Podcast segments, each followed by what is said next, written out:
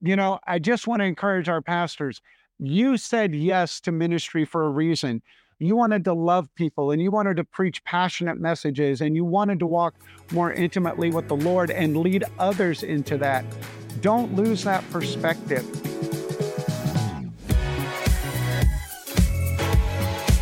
Well, today we have a very special guest, and Lyle Wells is joining us. And Lyle, you have done absolutely incredible work with our team, shared such amazing wisdom.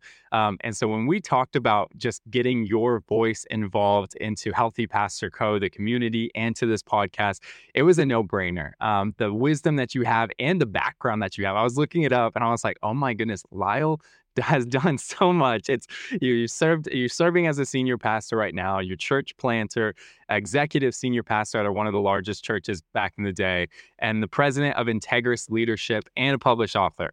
And, and so you have a lot of experience, and it's an honor. And teacher. Yeah. And father. This, this man, is, his resume so long, you wonder, is he really a hidden, you know, elf from the North Pole who's tall, who's been around for two hundred years? Because Lyle, I I, I got to jump in, Arden. I'm so sorry. I'm just so excited about this podcast because this man of God has helped our family, our team so much. And Integrus Leadership is a group that he oversees. He's the president of it. And they help churches all over the United States. And we have the man, the leader of the entire Integrus group today. And, and Lyle, we're just honored that you would come on and pour into these many, many pastors that we address on these podcasts. And so thank you for being on the program.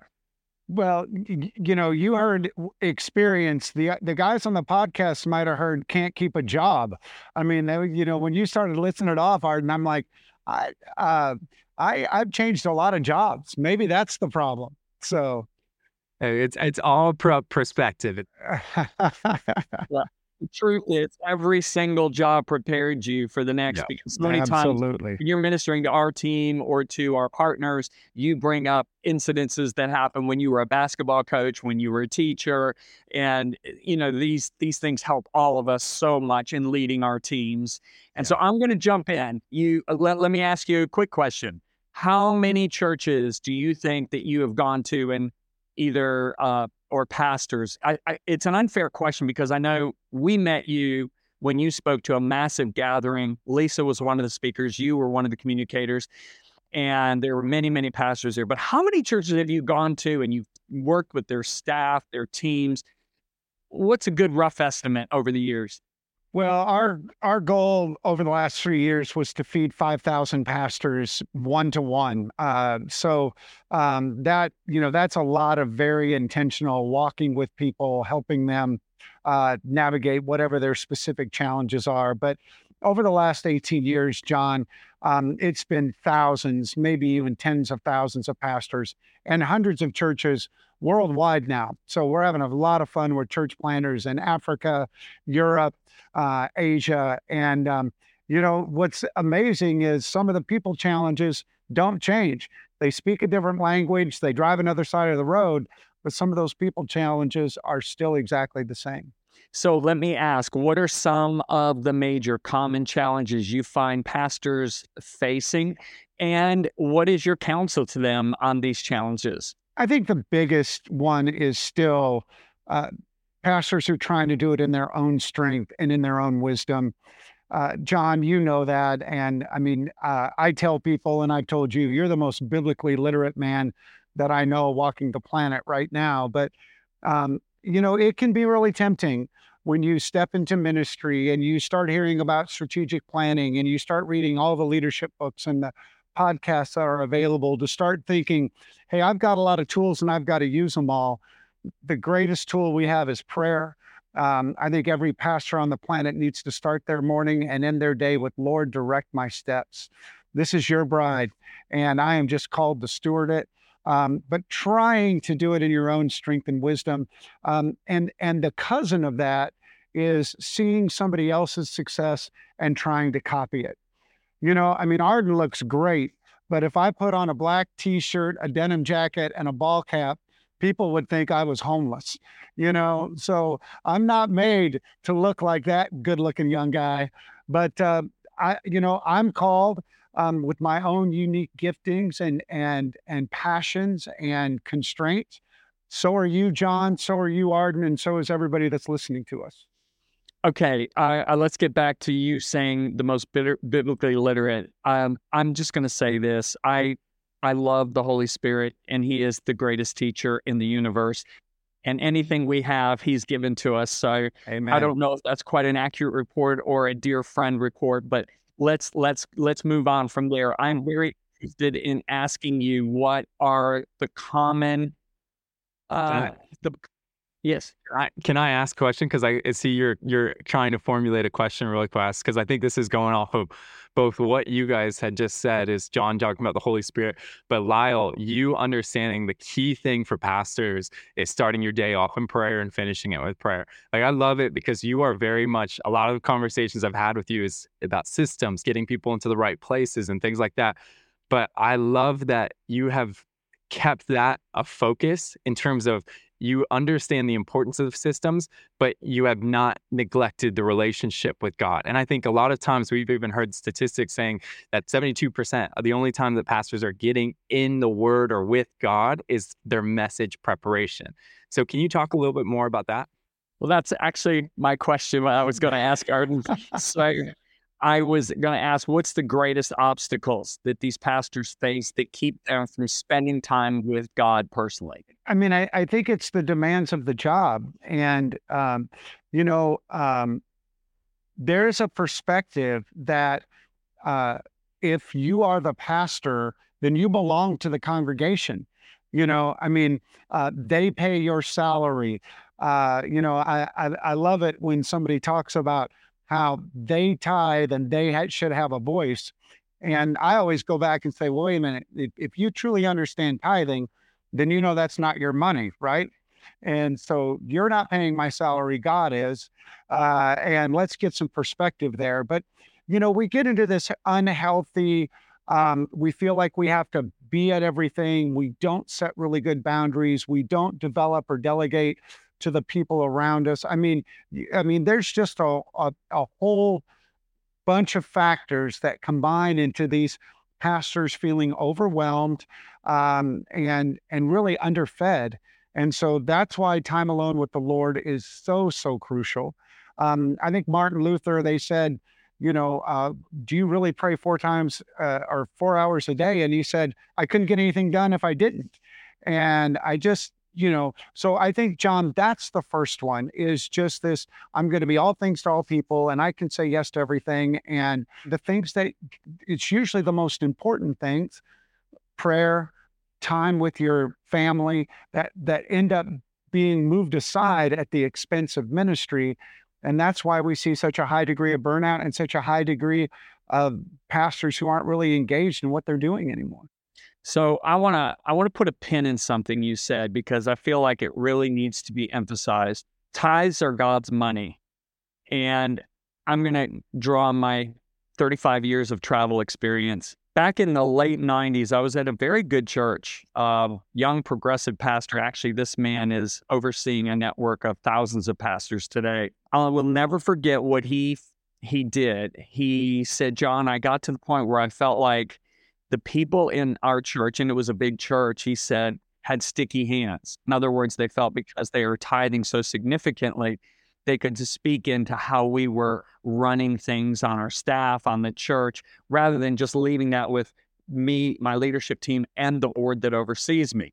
He said, so what I did is this back in the days where you couldn't give, you know, by texting, you couldn't do all the stuff we can do today. Everything was checks and cash back in those days. And what he did is he told his ushers, he said, um, you're going to collect the offering like you always do. They came in with the buckets. They carried the buckets back to the back. But they always prayed over the offering. The ushers would bring, once they were back in the back, they would bring it back up to the front.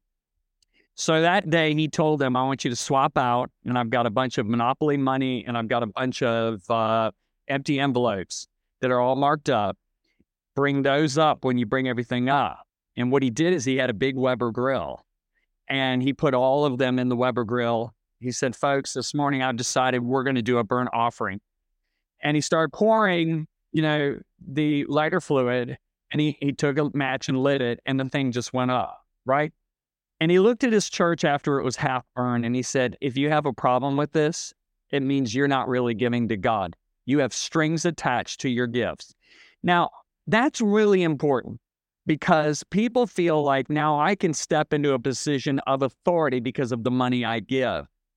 And I would say that this just needs to be taught to our congregations. And and and so that would relieve, if if if a pastor of a, you know, let's say a three hundred member church really gets that to his people, now he's freed up his time from the guilty feels that's being put on him, to be able to say, hey, Big Rock is my time with God in the morning. Yes. Big Rock is my time with my family.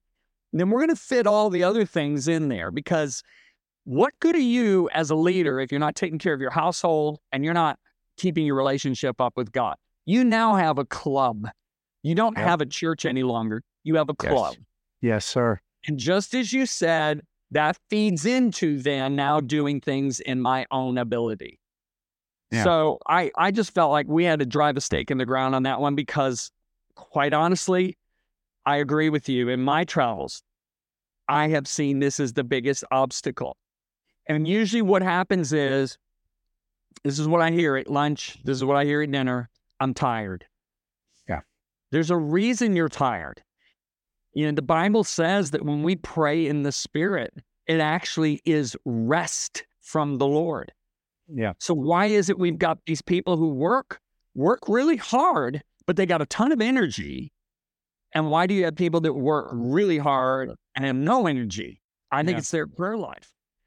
Well, you, you know, John, th- th- this is my second turn at being a senior pastor. You know, I planted uh, with a team back in Florida years ago, and now um, leading a church here in Texas. I've made it my, this is fully my decision. I have no idea what anybody in our church gives except for my wife and I. Um, I, I don't want to pollute my heart. I don't want a guy to come up and have an opinion and that opinion be weighted because I happen to know he's one of my ten biggest givers. And I know a lot of other people look at it differently, and I'm great with that. This is to protect my heart. But I have no idea if you're, you know, if you're tithing, you know, massively, or you've never written a check to the church. Now, the the the two words that are really critical, John, to this concept that you're talking about is who gets a vote and who gets a voice, because we're talking to pastors with all sorts of denominations, and some of them are congregational where everybody gets a vote, and some of them, you know, nobody really gets a vote or gets a voice. And but for me, I think it's really important as a leader that you set those boundary lines of, hey, who gets a voice into this decision and and who actually gets a vote? Because I may go get a lot of voices, but at the end of the day, you know, our leadership team's going to going to decide what we're going to do here. Um, and that distinction has really helped me. But um, there are so many struggling, the the exhausted pastors that I know. They feel like everybody gets a vote and everybody gets a voice. And so they're chasing their tail trying to please everybody. Yeah. And that's never going to happen. So that's Let good. me ask you this. Um, do you think it's healthy for a pastor to say, hey, I want to give everybody a voice, but that doesn't mean you've got to vote. We're going to listen to what you say, but it doesn't mean we're going to decide as a leadership team we're going to that we're going to do it. Or do you think that's dangerous? I, I'm actually curious of how your answer would be on that one. I'm a big fan of transparency. Um, you know, we say clarity is a leader's best friend. And so, you know, I think it's healthy to say, listen, your opinion matters. If you want to stop me between services, if you want to schedule a time and visit with me, I want to hear your heart.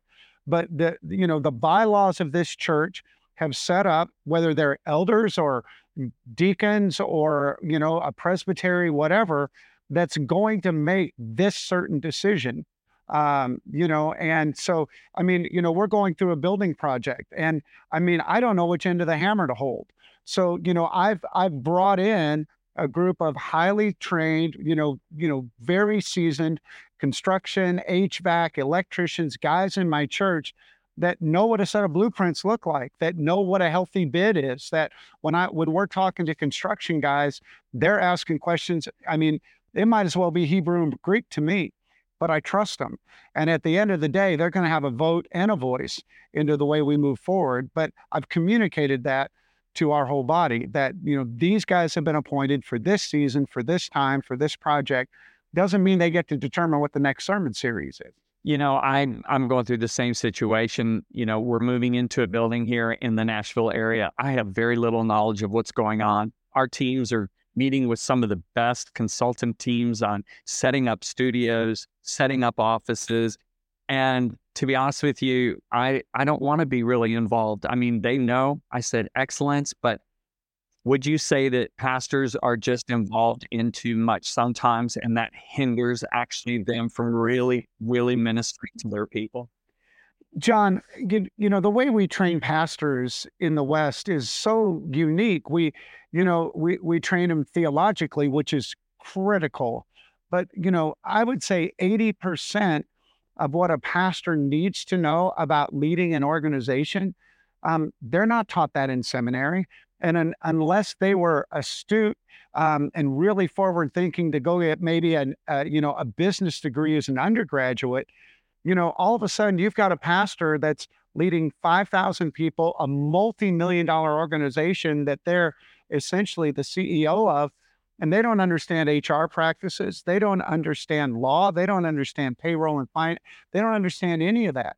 Yeah. Um, I don't understand a lot of that, but I mean that, you know, it, in, in Integrus, if people ask me, you know, on an airplane ride, what do you do? My one sentence is, um, we help pastors with all the things they didn't learn in seminary. And if you say that to a pastor, they go, and that's a lot. Uh, so, um, you know, it, it's a massive job. It's, um, it, it can become all consuming. And that's why it's so important to empower those people around you who are subject matter experts to develop the relational trust with those people so that you can give it to them like you have with your team and go, I don't really need to know. I'm good. I've said excellence. If John Bevere would work there, you know what that looks like. Go ahead and do it. You know, I, I'll never forget when I went through the transition. It was back in the early nineteen nineties. And I think ninety-four, ninety-five. And we basically had two employees at that time, and they did a lot of the grunt work, but I kept my hands in everything. Yeah. And there was a wise businessman, and I, I, I'm business minded, but I wasn't then. Yeah. And I realized that my engineering degree and my one year of Bible school didn't give me what I needed. And there was a businessman, he had me out in the golf course, and I'll never forget, he said, the, the reason Messenger's not growing, the reason you feel overwhelmed right now is because you have your hand in everything. And my reply was, well, I can do it. I can do it faster than if I teach somebody to do it. And he said, and then you're going to continue to have to do it and continue. He said, yes. You've got to realize that when you invest time in training somebody, you're taking absolutely something off your plate in the future. And I'll never forget this as long as I live. He said, you know, he said, this is what you got to do. He reached out, held his driver in his fist like that and let it go. And I can, to this day, I can see where I was, the tee box, and I watched that f- driver fall to the ground, and it became clear to me. I had to let go. Mm-hmm. And I believe what our job as leaders is, we communicate cultural values and vision. That is one thing my team will hear me stress over and over. Our five pillars at Messenger are purity, power, excellence, integrity, and honor. That will be stressed. Now, I don't even have to say that as much anymore because Addison's doing it. Our directors are doing it, and it filters right down. I remember setting the course on Messenger Cup. I was so involved on the first one, but I don't, I, I hardly do anything with Messenger Cup. What I've seen with pastors is they have their hands involved in everything and they don't drop that driver. Would you agree with that? Well, I mean, John, the statistics point that out, right, Arden? I mean, there, there are roughly four hundred thousand churches in America. Half of them have two hundred or fewer people. And, you know, as a as a behavioralist who understands um, sociology, I know that a human being can carry about two hundred rate relationships. They can maintain roughly two hundred relationships. So you put those two together and you see we have fifty percent of our pastors that won't let go, that think that they have to be the one to make every decision. They have to be the one to do the hospital visits. They have to, I mean, my greatest joy is when I come around a corner on a Sunday morning and see somebody in my staff praying deeply with somebody after a service. And I'm like, fantastic. My ministry team is doing ministry. I don't have to always be the go-to. I'm not hurt or wounded by that. I want to multiply and pour into others who can pour into others who can pour into others. But John, it's threatening, right? I mean, it, it can be a little bit threatening when you let some things go. And, you know, a young leader like Arden, he's version one point oh on a lot of things still. He's going to be amazing. He's already so incredibly talented at so many different things. But, you know, we have a saying both in my church and at Integrus, hey, mistakes are tuition. The first time you make a mistake, it's tuition, and I don't mind paying it. Now, I don't pay for tuition twice. So when my kids were in college, if they passed the class, I paid for it. If they failed it, they paid for it uh, the second time. But, I mean, hire high-character people, coach them up, and let them go. They may not do it exactly the way perfectionist, high criticality engineer John Bevere did it, but a lot of great work's getting done, and that's the goal. Well, I love what you just said, and I think that's such a key thing, is understanding that there's probably a lot of people and pastors listening to this that have been trying to break that barrier of, of two hundred, and it's simply, it's not because they're they're not healthy, it's not because they're they're you know not preaching amazing, it's it's there's not like a lot of reasons that people look at it. It's because they simply have not let go and brought more people underneath them. And I think that is a powerful revelation, because as you do let go, it gives you more time to pour into the areas that you might feel like are lacking, pour more into your family, pour more into your spiritual time, um, that time that you get with God. So I think that is a, I mean, if you take anything away, that's key. I think what I would say is if I'm a pastor right now, um, how do I find those people? Like, how do I, how do I identify them? What systems do I put into place to be able to create that space for people to start taking ownership within my church? Well, Arden, you've heard me say that, you know, my, my process statement for my own life and for my team and my church is I want to do hard things with people I really care about, and I want to have fun doing it. So I look for those people. I look for people who aren't afraid to do hard things, people I could really, really enjoy hanging out with, and, and, you know, um, people that, that, that can have fun doing it. Um, let me, let me take a quick side road. There is power in a narrative. There is absolutely power in a narrative. Um, we're going through a little cold snap in Texas. And for those of us that are thin-blooded, that are used to one hundred days of one hundred degrees, when it's thirty-four degrees outside, we're like, this is miserable. We're freezing. But I, I have a young intern that was working with me. He loves the cold weather. And every day this week, when we've gotten into the car to go to work together, um, he's like, man, I love the cold. I just love the cold. And you know what? I kind of like the cold. I got a flannel on today. I'm like, you know what? This is kind of nice. There's power in a narrative. And there are so many pastors that you meet and that I meet that are like, it's so hard. This season is so hard. I'm so tired. These people are so difficult. Yeah, they are. Yeah, absolutely. That is absolutely the truth. Ministry is hard. Work is hard. But when you work and you have a spiritual enemy, it's going to be really hard. But there's power in a narrative. So find people that like challenges. And, you know, Arden, to your question, I recruit them. I actively recruit them. If I see a young couple in my church who I'm like, I could hang out with them. I, I think they've done hard things. I, I take them to lunch and I'm like, I'm just here to tell you, I, I think there is something magical you could do for our team. I think there's ministry in our church. I think there's, I mean, I grabbed a guy, you know, and I just said, I want you to go lead men fifty-five and over. I think you're doing it well. You're leaving a legacy. If I invited men to come and sit with you, would you do it? And I think a lot of times people are just waiting to be asked.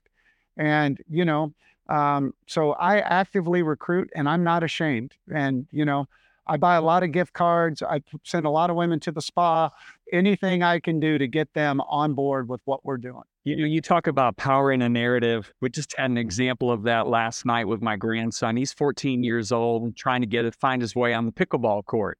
So Addison, his father, who, you know, is Arden's oldest brother, and uh, says, hey, let's play tonight. Arden and Christian can't play. Can you find one of the men in the league in the neighborhood? So I found one. And I remember that man and I partnered up against Addison and fourteen-year-old Asher. And I think we beat him the first two games, twenty, uh, eleven to three, eleven to three. So I finally said, Asher, why don't you come out over here? You're going to play with me. So he comes over, and the first thing he says is, you really don't want to be on my team. And I, I, I stopped him. I looked right in his face, and I said, look, I want a positive look. I want a positive outlook. And I said, if you miss a shot, I do not want to hear I'm sorry. I said, I want you to own every shot. You're good. And I want you to play your best. And we're going to do really good. Well, I continued. That first game we played, we we lost eleven to four. Then it went to eleven to six. I kept correcting him, saying, hey, face up or chin up. And I want to smile on your face. No apologies. Kept doing it. Well, the second to last game, we lost eleven to nine, and the final game, we won twelve to ten. My comment to Asher is this. Asher, did you notice how much better you played when your whole attitude narrative changed? Of course, he's going to say, yes, I did play better, but here's what I'm going to say is more important. Did you notice how much better I played when your attitude went positive? Wow. And that's a leader. A yep. leader sets the atmosphere, and the people enter into that. So if you're le- so this is what's so amazing to me. If you are a stronger spirit, you know, I look at that scripture that John grew strong in spirit. Okay, mm. If you're a stronger spirit than the pastor, if you've got somebody on your team that's a stronger spirit than you in the negative, they're going to dominate the atmosphere, and you're going to have a hard atmosphere. Yeah. I mean, yep. Let's think about it. Elijah controlled the narrative and the atmosphere with eight hundred fifty false prophets, a king, and an entire nation. That's how strong his spirit was. But he met up with a woman the next day who had a stronger spirit than him, and her name was yeah. Jezebel. She was stronger in negative, in witchcraft, in evil than Elijah was. And he ran for his life and sat down depressed. I find a lot of pastors are depressed. They're confused. They've lost vision. Why? Because they haven't developed their spirit, which goes right back to where you started with. It's their time with God. John, um, every year uh, at both Integrus and at my church, uh, I start the first staff meeting every year. Um, I used to use a video with Kristen Chenoweth and a girl named Sarah uh, from the Hollywood Bowl. It's, you can find it on YouTube. This past year, um, there was a Foo Fighters concert, and Arden, I don't even know who the Foo Fighters are. Um, and I know they're a secular group, but they're having a concert, and they ask an entire section of the audience, does anybody want to come sing a song with us? And nobody says yes. And this little ten-year-old boy named Collier says, I want to play the guitar. So they bring him on stage. He's ten years old, thousands of people. And they ask him, they said, do you want to, do you want to play a song? And they, and he's like, yeah. And they're like, uh, what songs do you know? And the kid says, I know a lot of Metallica songs. And now I know our really conservative pastors listening to this are freaking out. But this little ten-year-old boy plays this Metallica song. Um, and it's, it's amazing. And, you know, uh, I so I play that for our team, and, and I tell them two things. I said, number one, there were naysayers in that arena. I promise you. Why is a ten-year-old kid at a concert? There are people smoking and drinking here. Uh, why does that kid know a Metallica song? That's secular. That's what they didn't see was a confident, skilled kid that said yes. You know, and I said, hey, we're going to have our naysayers. But we said yes. When God called us to this church for this season, when God called you to Integrus, we said yes. We're not the victims here. We raised our hands like Collier, went on the stage, and now we have a choice. Do we take whatever skills God has given us and do we play a song that inspires millions, or do we shrink from that moment? So, I mean, if you if you heard an Integrus teammate having a hard day, we always reframe it, John, with like, hey, but I said yes. I said yes. So, you know, I just want to encourage our pastors. You said yes to ministry for a reason. You wanted to love people and you wanted to preach passionate messages and you wanted to walk more intimately with the Lord and lead others into that. Don't lose that perspective. Don't let numbers, don't let one naysayer. Look, we've all had the meeting where somebody says, I'm not here to attack you. And for the next two hours, they do, right? You're not alone.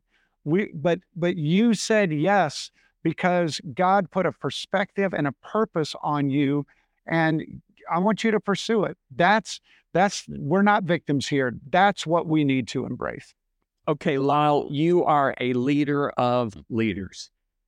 You inspire me. I get around you. I'm just going like this inside right now. Okay, you, I'm going to ask two questions for, because I want, I want to mine these, these beautiful gold nuggets out of you. I, I have never seen you discouraged. Never, never. You, you are, I mean, I don't care what the situation, you are always looking at things from the positive side. And I think of God saying to Joshua seven times through either the people, Moses, or God himself, be strong and of good courage. The opposite of courage is discourage, okay? You are always full of courage. You are always so positive. Number one, how do you keep yourself in that state? Number two, how, what are some of your keys that you do to infect the people that you're leading? Because you do, you infect, you infect our whole team with positive belief, with, with, with, with excitement, with, with, with, let's go get them. Let's go jump. Let, let's go, let's go run through that wall. Let's do it. I mean, Lyle, I watched you with our team. You could get them all to say, okay, we're going to go run through that, that wall right now in this boardroom. What are some of the keys? Help these leaders out here right now. Number one, how to keep themselves encouraged. Number two, how to encourage their people. Yeah, John, I think it's it's two, you know, it, it comes back to perspective, and, and it's something you work on. I have my moments like everybody does. Um, it goes back to time with the Lord. I, you know, Psalm twenty, Psalm sixty-two, like I have my go-to places where I'm like, okay, Lord, I, I, I need to hear these words louder than I've ever heard them before. Um, but, you know, uh, one of the things is we don't focus on the things that we can't control. I mean, that's a rule in my house. It's a rule in my company. It's a rule in our church. If we can't control it, we don't talk about it. So I can't control that group complaining about me in the parking lot. I can't control what this lady posted on social media. So guess what? It doesn't get my attention. Um, you know, uh, in Revelation three, um, to the church in Philadelphia, you know, the Lord says, I have placed before you a door that no one can shut. And that's the way I feel. Nobody can shut my door, only God. So you want to be as negative as you want, you can't shut my door. And that's one of the ways that I that I stay positive. But but the other thing, John, is this. We learn this with our children, raising them. If everything goes according to plan, you don't have a great story. Uh, you know, you go on vacation and the plane leaves on time, the weather's perfect, and you don't lose your bags and you get back. That's a great vacation. That's a terrible story. Don't come back home and tell us that story. But, you know, you go to Cabo and it rains for five days and now there's a hurricane and you got to share a hotel room with somebody you've never met.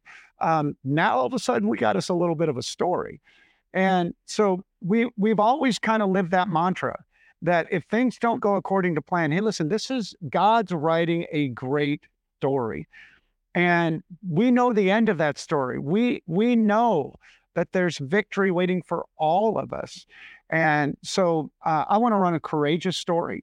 Um, you've heard me tell the story about uh, Chariots of Fire where Eric Liddell is knocked down and he gets up and finishes the race. And his coach says, Not the prettiest race I've ever seen you run, but certainly the most courageous. My goal when I stand before the Lord is, hey, it may not be the prettiest life or ministry, but I want it to be one of the most courageous. So don't focus on things you can't control. I can't control the offering. I can't rec- re- control their response to the message. I can control the preparation for the message. I can control my heart when I deliver it. Um, and then just think about, it's a great story. I mean, this is your marriage to Lisa. I mean, I mean, you have a great, you two have so many great stories, because there were a lot of your life that didn't go exactly according to plan. So that's the beautiful part of it. This is ministry. It's a great adventure. I mean, if if you want it predictable, be an accountant. That world never changes. But you got into ministry. You said yes, pastors. So let's surround, let's come together and rally together and do this thing. One more drill down question on this, and, and then I'm going to turn it back over to Arden. You got somebody on your team and they're just coming in and they suck the air right out of the room. They are just negative. What's your strategy for getting that changed in them? What, what what are some of the practical things? You may not have one. You may say it's different with every person, but I just can hear these pastors thinking out loud right now. They're like, what do I do with these people that are so negative? John, I, you know, so there are five universal needs. People need security, community, clarity, authority, and dignity. And so when somebody is behaving inappropriately, it's because one of those five needs aren't being met. Because when my needs aren't being met, it produces fear, and fear drives inappropriate behavior. So I always start with, all right, are they unsafe? Are they not connected?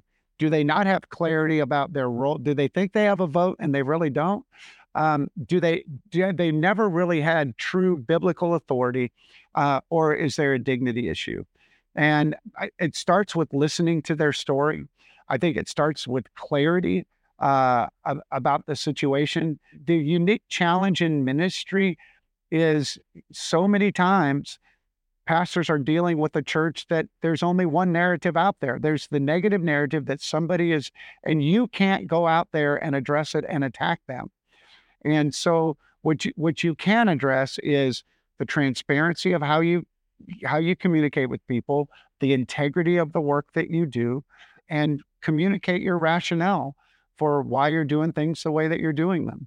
And you can't address particular individuals, but I think the meta narrative is important. And I think sitting with the individual and thinking about those five universal needs is really important, because it's one of those needs that's got them talking. That's so good. One more time, the five universal needs. I want, because I know pastors are taking note.